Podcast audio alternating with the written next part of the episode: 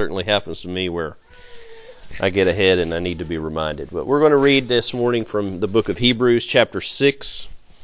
And uh, we're going to start with the first two verses, Hebrews chapter 6, and we're going to start with verse, and we're going to read verses 1 and 2. Therefore, leaving the principles of the doctrine of Christ, let us go on unto perfection, not laying again the foundation of repentance from dead works and faith toward God, and of faith toward God of the doctrine of baptisms and of laying on of hands and of the resurrection of the dead and of eternal judgment. And, and as we look here and, and we say that we see that the, the Hebrew writer, which many believe to be Paul, um, I'm kind of persuaded that Paul is the Hebrew writer. But the Hebrew writer's point here, or what his goal is, is that he's directing them to go on unto perfection. He's saying, don't just rest in, in what you have now, but continue to strive forward uh, until you are uh, until you are completed, right? Uh, and so we look at this, and, we actually take this uh, back over into the fifth chapter, and we go to the end of the fifth chapter, uh, and and the fifth chapter ends this way. For everyone that useth the milk is unskillful in the word of righteousness, for he is a babe. And we know that when a person gets saved, they are a babe in Christ because they've just experienced uh, the new birth, right? They've experienced the birth from above, uh, the birth of, uh, from the Holy Spirit. They've experienced the, co- the conviction for their sins, the condemnation that's associated with it, the guilt that's associated with it, and then they've also experienced the goodness and the graciousness of God's mercy and grace. It, for by grace are ye saved through faith and not of yourselves. It is the gift of God, not of works, lest any man should boast. And so we see here that uh, that uh, that everyone who's uh, who's in the milk is unskillful, but but the strong meat belongeth to them that are of full age. In other words, he's saying, but you can't just remain a babe. You've got to learn to walk you got to learn to crawl, and then you got to learn to walk, and then uh, as it pertains to the things that you eat, you got to you got to slowly begin to wean yourself off just the milk, like a, a like a, a, newborn baby does, and uh, and and gradually be introduced into things that are uh, that are uh, uh, a, a, stronger substance uh, than the milk here to provide nourishment, and it's in which case it's meat. And, uh, and so the, the idea is that we're going to continue to mature as Christians. Now, this verse of Scripture, this chapter uh, is, is used to, for a lot of things, and one of those things is uh, is the, it's t- it's oftentimes pointed to as an example of a person losing their salvation, and we're gonna we're gonna just touch on that slightly, uh, but uh, but as we get in here, we look at uh, at the first two verses here, and we look at what Jesus or, or what the writer is saying, and he says, what is the what is it that we're moving on from? Uh, we're moving on from the foundation of repentance from dead works. What, how is that? What does that mean? Because when you were lost and undone, you were, you were in the bondage of sin, right? Dead to sin. And all the works that you had committed uh, in that whole time were dead works. They, they were not done or borne out by the, uh, by the light of the Word uh, and by the love of God. And, and so, that being so, they were dead works. And, and so, those things, uh, especially those things which are contrary to the Word of God and to the moral character of God, they were dead works. And so, they are to be repented of. Uh, and then that faith that is uh, that is granted to us uh, is placed toward God in His Son Jesus. Uh, and after having obtained that, then we are we subject ourselves to the doctrines of baptism. Uh, and we know that a person had to be saved in order to be baptized. Uh, you can you can present yourself for baptism, and, and you can uh, provide a a a, a, a, a my, my, brain just went blank on me there for, for just a moment. But you can provide a, a, a, a profession of faith uh, and present yourself for baptism and be baptized, but that doesn't save you. The, the, the actual act of baptism does not save the person. The person has to be saved uh, by repentance and faith prior to that. Then the laying on of hands and the resurrection of the dead, which we've talked about in our in song so much here this morning. Um, the, this world has uh, has nothing to long for. It has nothing that uh, is to be desired. But in heaven, there's joy unceasing. Right? It's a land of endless day. Uh, God, the the Son, uh, Jesus, is the light of that world, uh, and there's not he, he, and it's so bright. There's no need for a sun. Uh, and so we look here and we see uh, uh, and we see that in that day, uh, that's a day of joy and great triumph, as as we've sung about in in heaven's jubilee. but but we look at this and we think for those that were once enlightened, and this is where they get this, for it is possible for those who were once enlightened and have tasted the heavenly gift and, and, and, and were made partakers of the Holy Ghost. And so we're going to look at this idea of, of completeness or, or seeking perfection. Uh, and we're going to tie it in here. Uh, because what does it mean when he says, for those, for it is impossible for those who were once enlightened? What does he mean there?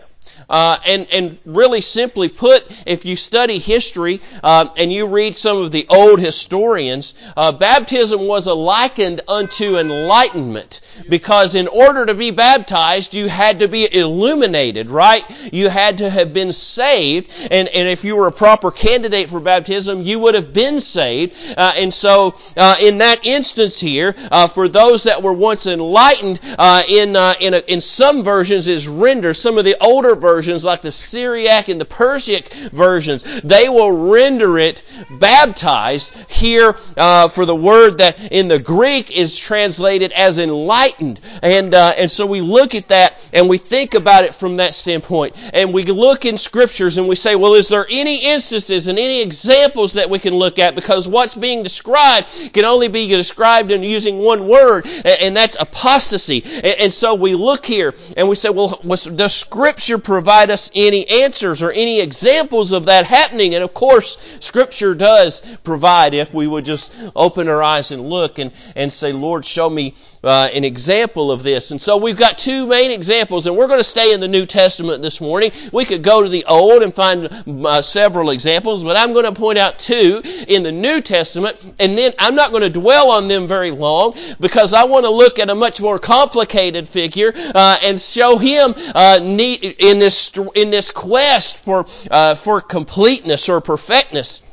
And so uh, uh, we look first here over in Acts chapter eight. Uh, Acts chapter eight. We're going to start in verse nine. There was a man, uh, but there was a certain man called Simon. Uh, he lived in Samaria. Uh, he was a sorcerer, and and Philip had gone up into Samaria preaching the word of God, and he was greatly heard. and there were many that were converted unto him. Now this man Simon, he was a great somebody in that land, from the least to the greatest. He was recognized recognized by them. His fame went far and wide in Samaria, uh, and uh, and they knew who he was. And, and so we look at this guy, uh, and he says uh, uh, his name was called Simon, which beforehand in the same city used sorcery and bewitched the people of Samaria, giving out that he, that himself was some great uh, was some great one to whom they all gave heed from the least to the greatest, saying, This man is the great power of God. So here you have Philip going up into Samaria.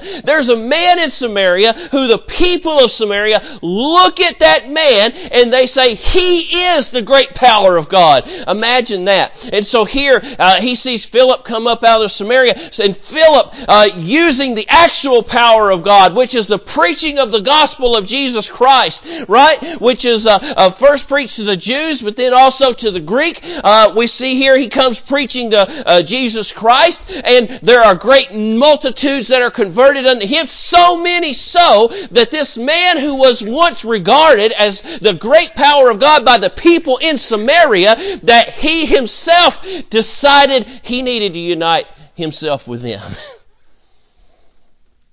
And so the Bible says, and Simon believed also. And he was baptized in verse 13.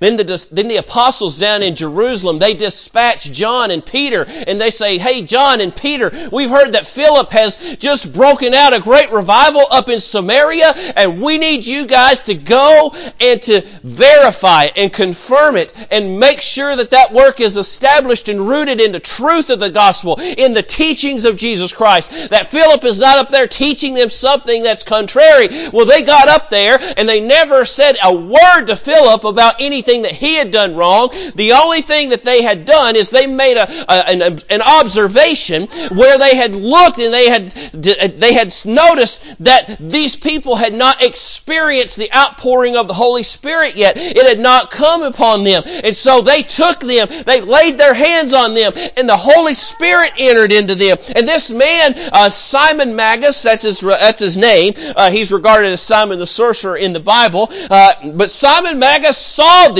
power uh, that the apostles had, and he looks at them and he says, How much going to cost me to be able to do that?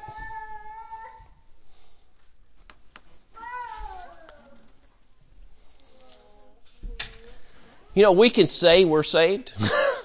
we can present ourselves for baptism, but if our life doesn't dictate and show that we're saved, then it's going to manifest itself in some way, isn't it? And here for Simon uh, Magus, it manifested himself in that he re- he asked, "How much money will it cost for me to be able to lay hands on somebody and have the Holy Spirit enter in them too?" Peter took great exception, and I, we're going to we're going to spend a little more time on Peter than we are on Simon Magus, but Peter took great exception to this. Peter says to him, uh, he says this um, in verse 18. Uh, Oh, sorry, verse 20, Peter says unto him, Thy money perish with thee. See that money that we want to pile up in the bank account? all that stuff that we want to accumulate, all that stuff's going to go away. All that, remember, we, we a, a foundational principle of the Bible, a foundational principle of Christianity is the resurrection of the dead, eternal judgment, and then what happens afterward. Those of us that's been saved are received into everlasting habitations of joy and gladness in the presence of Jesus Christ, our Lord and Savior, and those who are not are condemned to an eternity in hell. And hell and death are actually cast in the lake of fire.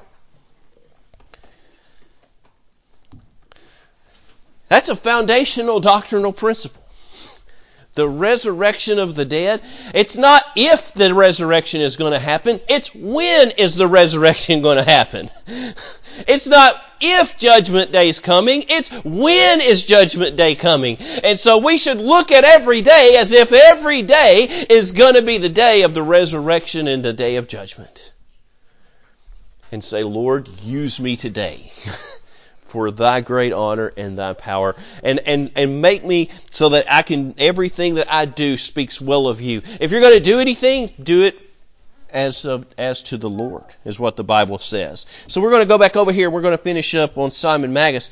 Peter looks at him and says in verse 21, Thou hast neither part nor lot in this matter, right? Uh, you have no, no, you are not an apostle. You don't have the ability to do this. It's not been granted to you by Jesus Christ. In other words, uh, as a matter of fact, you were known as the great power of God before Philip came up here preaching the gospel, and now here you are wanting to be able to lay, to, to, to impart the Holy Spirit to people. You don't have partner lot in this matter. And then he says this to him. To his face, he says, for thou, for, for thy heart is not right in the sight of God. Peter looked at him and said, You're not saved.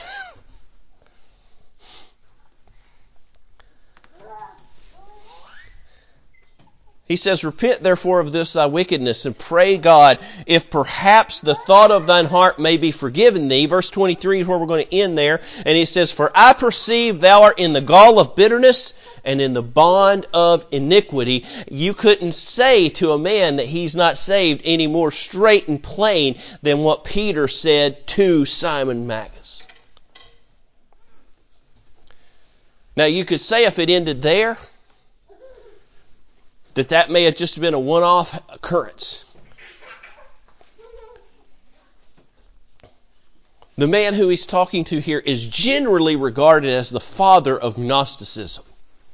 And what's a foundational teaching of Gnosticism? That God is unknowable. And this is a man who later, after this interaction, uh, in the history books it's recorded that this is a man that came back into Samaria after going into the Gentile nations and, and continuing on with his charade because he had lost all power and effect there. He comes back into the Gentile nations with his Gnostic doctrine and he proclaims himself to be God the Father in Samaria and God the Son in Judea and the Holy Spirit in the rest of the world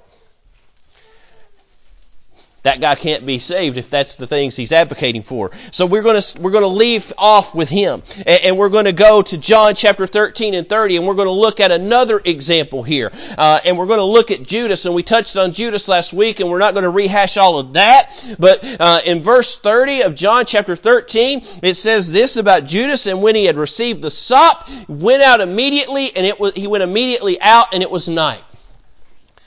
In other words, Judas turned around from following after Christ, didn't he? And he made his decision what he was going to do. He made the decision that he was going to betray him for 30 pieces of silver, and that's what he did.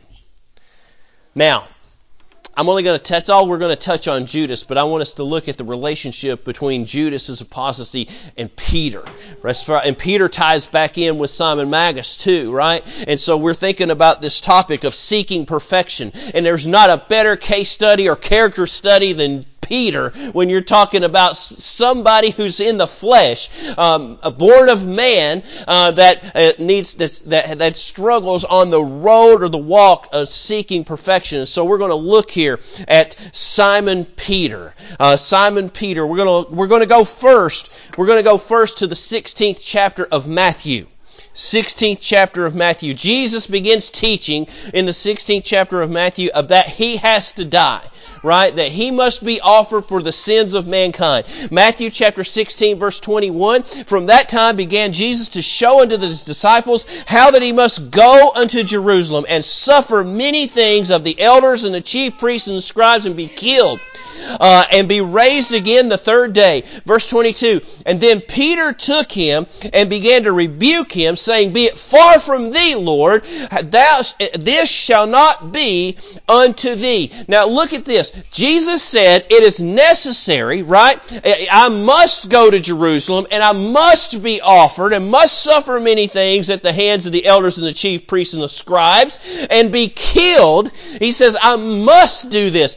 Jesus is not talking talking about it in terms of it's a, a choice that he's making. He's saying, This is the end to which I was born. I was born to be a vicarious offering for the sins of mankind.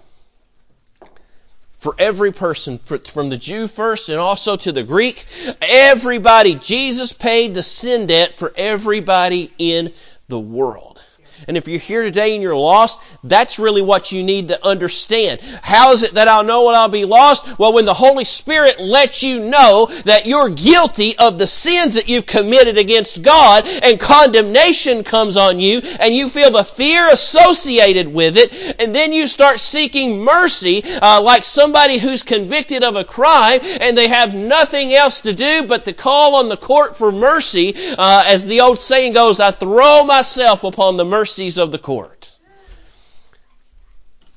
There's there's people in here who know who's familiar with that. They work in the court system, but uh, when you don't have anything else to plead, when you know you're guilty and there's no escape from the judgment, then that's all you have left to do, isn't it? Just to throw yourself upon the mercy of the court. Well, Jesus is the judge.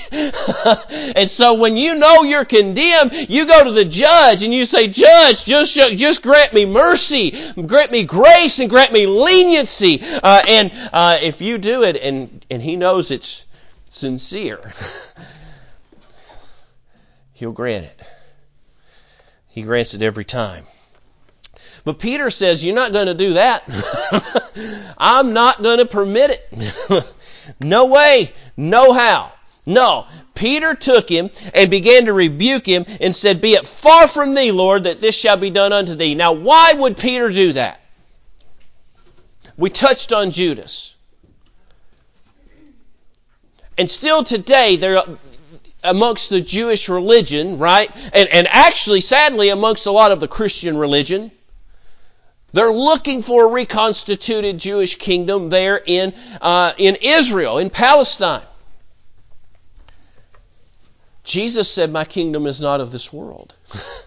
My kingdom is a spiritual kingdom. My kingdom is a kingdom without borders and without walls. Uh, and so we see here that uh, that Jesus uh, begins to rebuke him. But Peter first says, uh, "Be it far from thee, Lord, that you would be killed." Why? Because Peter is of the same mindset that uh, the kingdom needs to be restored, and that Jesus is the one who's going to restore the kingdom. Uh, and so Peter, it's Peter and not Judas that's wrapped up in this ideology and this mindset. And, and so Jesus looks at him and he says, uh, But he turned and said unto Peter, Get thee behind me, Satan. Now, why would he call him Satan? Because if we might be saved, uh, if we are going to advocate for things that are contrary to God, then we're God's adversary. And we're behaving as God's adversary. And God is not going to tolerate that. He says to Peter, Thou art an offense unto me, for thou savorest not the things that be of God, but of men.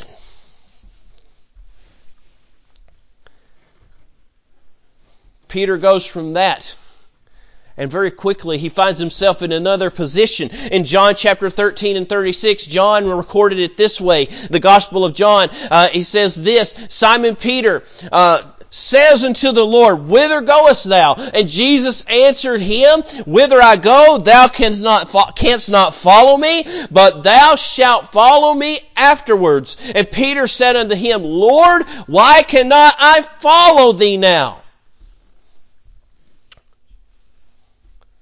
Listen to what he says. I lay down my life for thy sake. I lay down my life for thy sake. Peter went from in one in one one instance of of, of telling of rebuking the Lord and saying, "I'm not going to you're not going to be killed, be it far from you." To then saying, I'm gonna, I'm gonna go, and I'm gonna go with you all the way to Calvary, and, and I'm gonna be sacrificed, I'm gonna be, uh, I'm gonna die with you.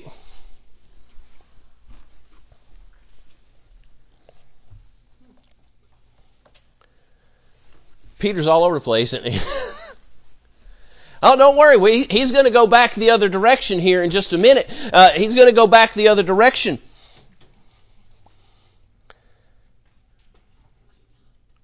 Jesus looks at Peter and he says this to him. He says, "Wilt thou lay down my lay down thy life for my sake?"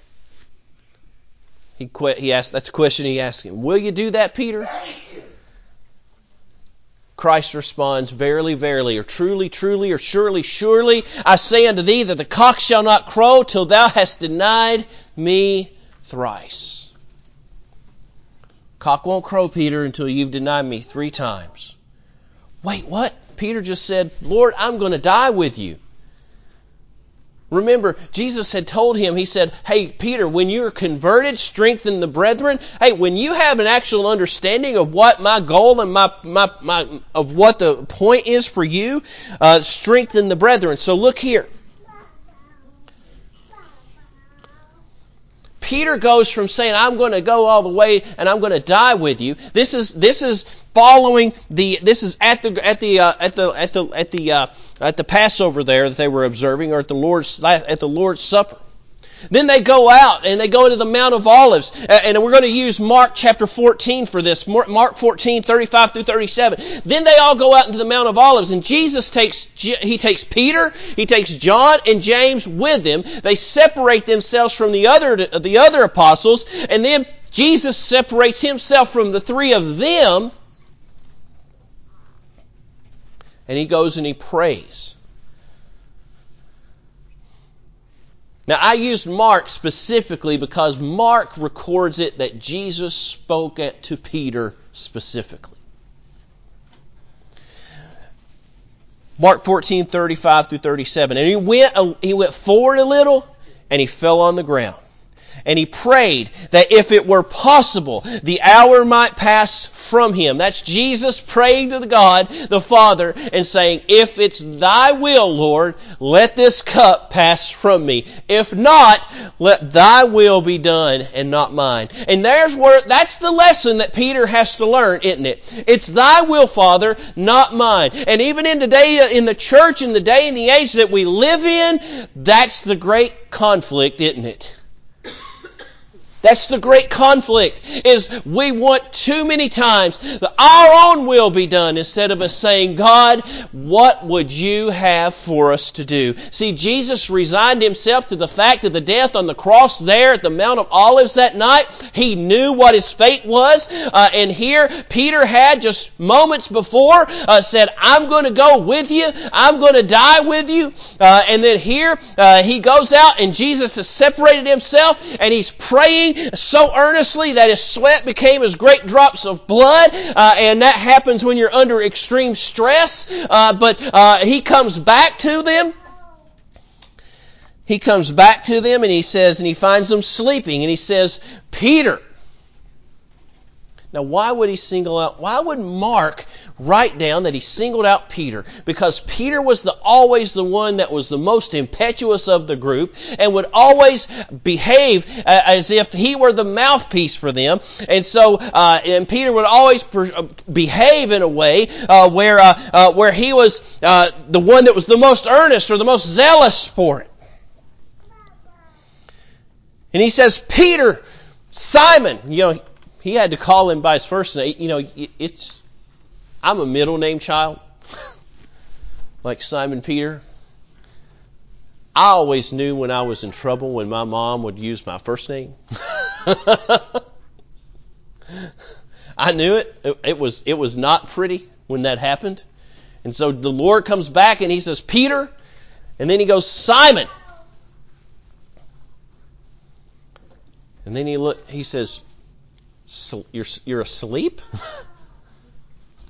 Sleepest thou? Couldst thou not watch one hour?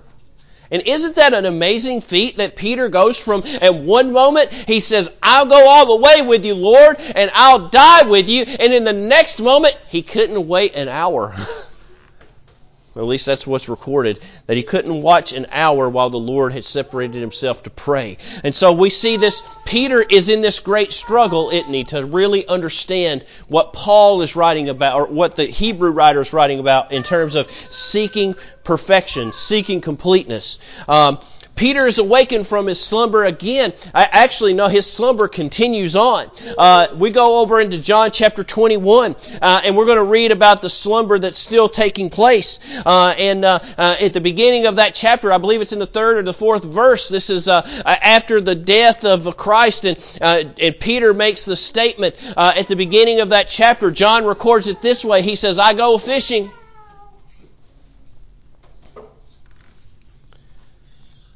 I go fishing. Well, why? Because he's gone. and I guess I'll just go back to doing what I did before. He's awake, but spiritually he's still slumbering, isn't he? He ain't awake. Now, you could say that's his grief taking over, but I think it's more grief because the opposite of hate or love isn't hate. The opposite of love is apathy. And he just strikes me as apathetic in the moment, indifferent. He doesn't know what he's doing. And so he says, I'm to I'm to go fishing and, they, and then they see Jesus on the uh, on the shore, and John, uh, John, who never referred to himself by his name, he always referred to himself by uh, himself as the uh, the apostle whom uh, uh, Jesus or the disciple whom he loved, and so and so we see here. Uh, in the 15th verse and through the 17th verse, it says, So when they had dined, Jesus said unto Simon Peter, Simon, son of Jonas, lovest me now, lovest me more than these? He saith unto him, Yea, Lord. And now he's going to repeat, repeat this exercise three times. He says, Thou knowest that I love thee. He saith unto him, Feed my lambs. Feed my lambs. What did we say about the fifth, the fifth chapter of the book of Hebrews? Everyone that useth milk is unskillful in the word. Why? Because he's a babe.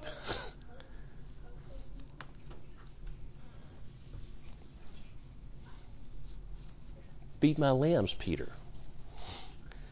The new converts, teach them the first principles.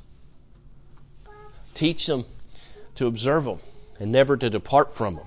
And that's what we if we really look at the day and the age we live in, we've got too many people that departed from even the basic principles. And, and so we look here, and uh, and he goes on and he asks again, and he saith unto him a second time, Simon, son of Jonas, lovest thou me? And he saith unto him, Yea, Lord, thou knowest that I love thee. Now look, it's not that Peter ever stopped loving the Lord, but he is, his life demonstrated that he did. right? He said, I, I, get, I guess we'll just go fishing. He says, You know that I love you, Lord. And then he says, Well, feed my sheep. Those that have come off of the milk and they've started uh, being able to digest strong meat, Peter, feed my sheep. Uh, make sure that they continue to grow in, in grace and knowledge of the truth. And so here he continues on again, and he saith unto him a third time, Simon, son of Jonas, lovest thou me? And by this time Peter is grieved. He is uh, uh, he is uh, distraught that the Lord keeps questioning the love that he has for him. Uh, and and he says uh, he says, Lord, thou knowest all things. Yes, he does, Peter. he does know all things.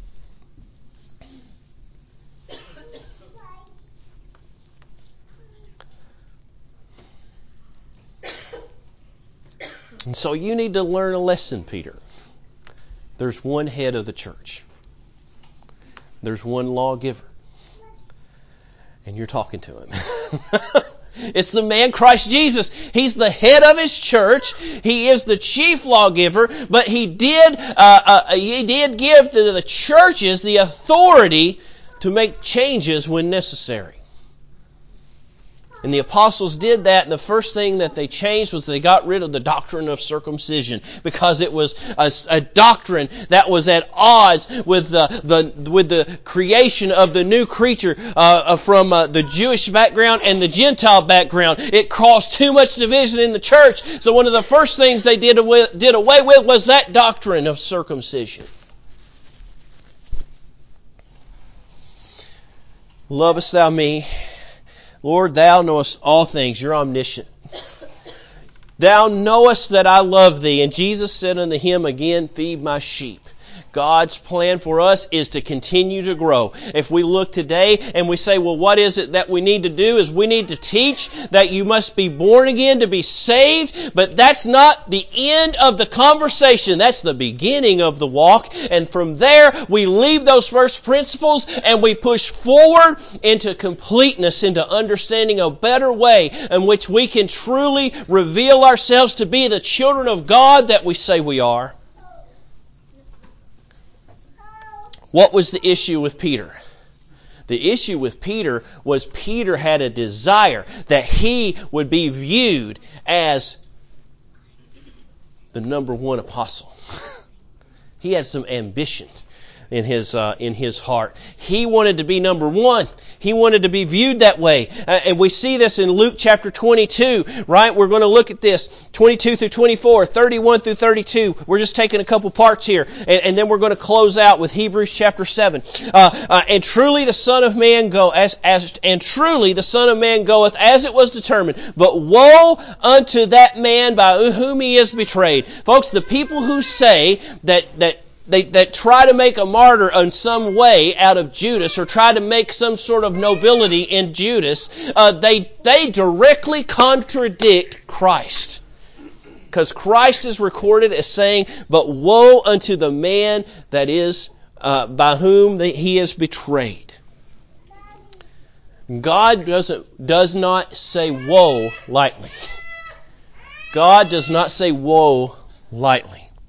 And they began to inquire among themselves which of them it should be that would do this thing. And there, so we're backing up a little bit. And there, so after they were describing about who's going to be the worst of us, meaning who's going to be the one that betrays the Lord, then they shift gears and then they start arguing about who's going to be the best. Because if there's a worst, there's got to be a best, isn't there?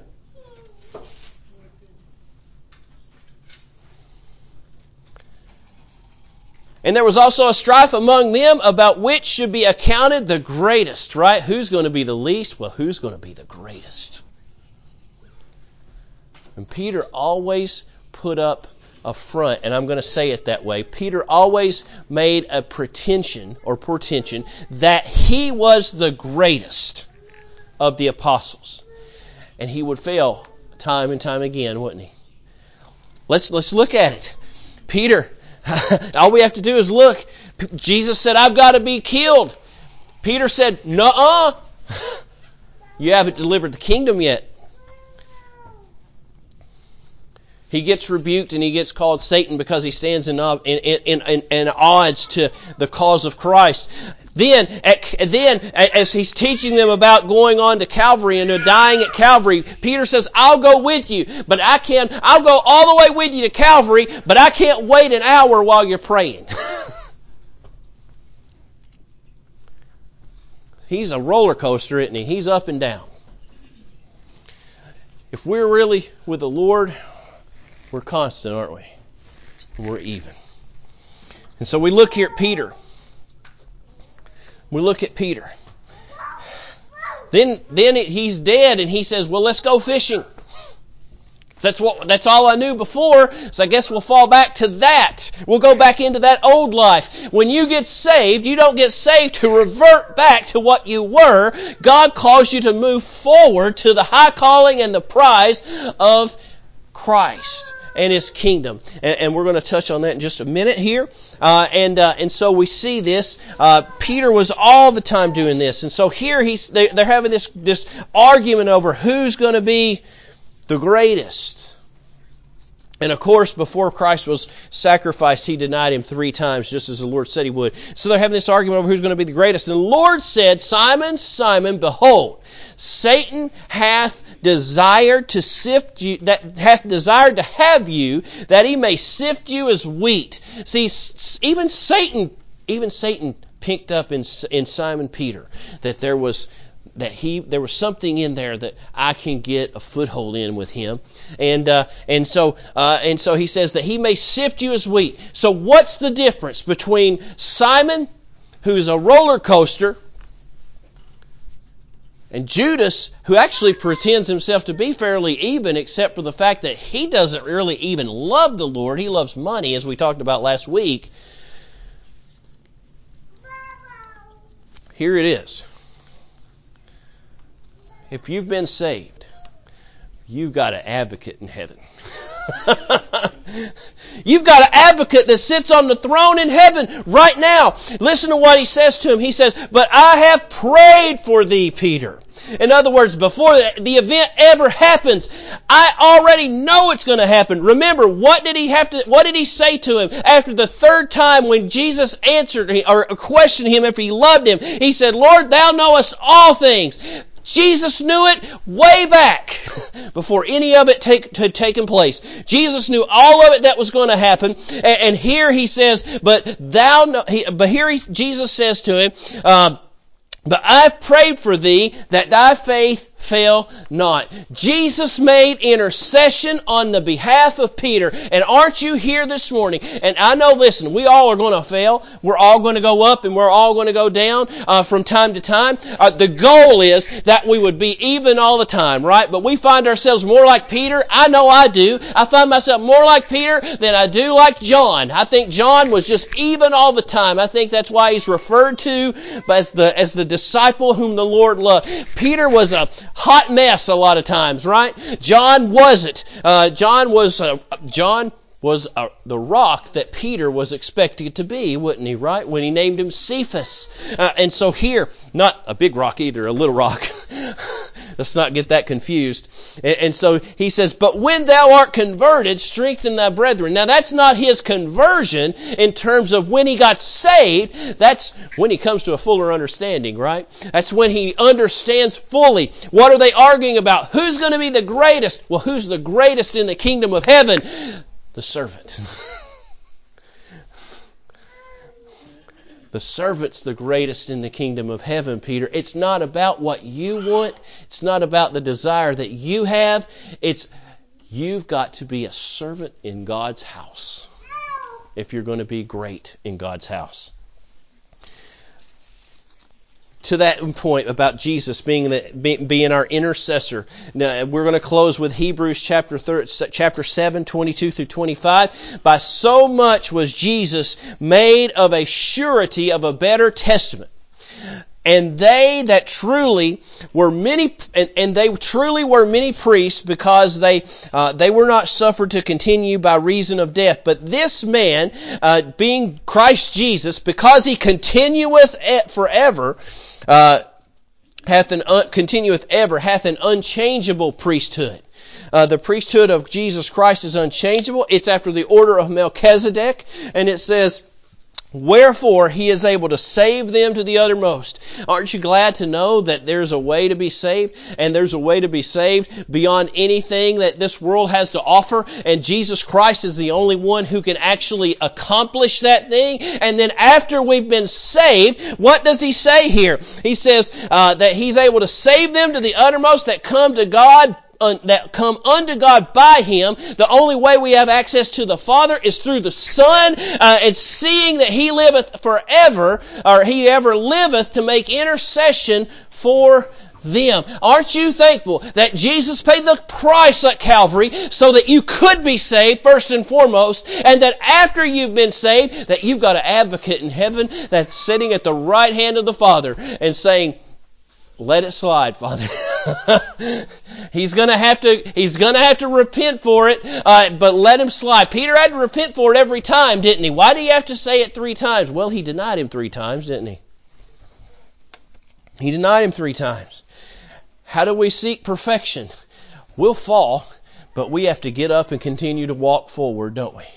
Uh, we'll fall, but we will got, we got to get up and continue to walk forward. Uh, we're gonna we're gonna close with going back and revisiting uh, Hebrews chapter 6. So we look here at Hebrews chapter 6. Uh, and, and, it's impossible for those that were once enlightened, those that have been baptized, given a profession of faith, and said, I have been saved, I have been redeemed, bringing forth fruits meet for repentance, and then be baptized in the name of the Father and the Son and the Holy Spirit, and, uh, and, and, then, uh, and then joined to the household and the family of God, uh, and made partakers of the Holy Ghost, is what it says, because they are, uh, they have have united themselves to them, uh, and uh, uh, and then tasted the good word of God. They've heard the the word preached. Uh, they've they've heard it, and they've experienced all the things that came after the word preached, uh, and they've heard about the powers of the world to come and the greatness that will be therein. Uh, and so, if they shall fall away, to renew, renew them again into repentance, seeing they crucified in themselves the Son of God afresh, put him to an open shame, folks. It's not possible. If God is your advocate in heaven and God is making intercession on your behalf, if you've been truly saved, you can't lose it. You can't lose it. But if you just came up and said, I've been saved, here's the. Uh, I did this and I did that, and we, we, we want to say that nobody would do that. Our desire is to believe nobody would do that. We have at least two examples in the New Testament where that happened Simon Magus in Samaria and Judas. And Jesus said, Have not I called you twelve? And one of you is a devil. And so we see here this morning, folks, this world is a roller coaster and it's up and down. We need to try to be as steady as we can be but it's going to affect us at times. We got an advocate in heaven, a, a mediator in heaven. Christ Jesus, the only mediator between God and man. No matter what anybody says, He's the only mediator that we have. Let's strive together. Let's strive together. What a great day God's given us. Great songs, great spirit this morning in the service. God that loves us and wants to see us thrive as His children.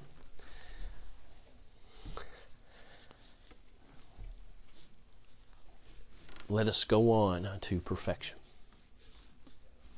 Brother Williams.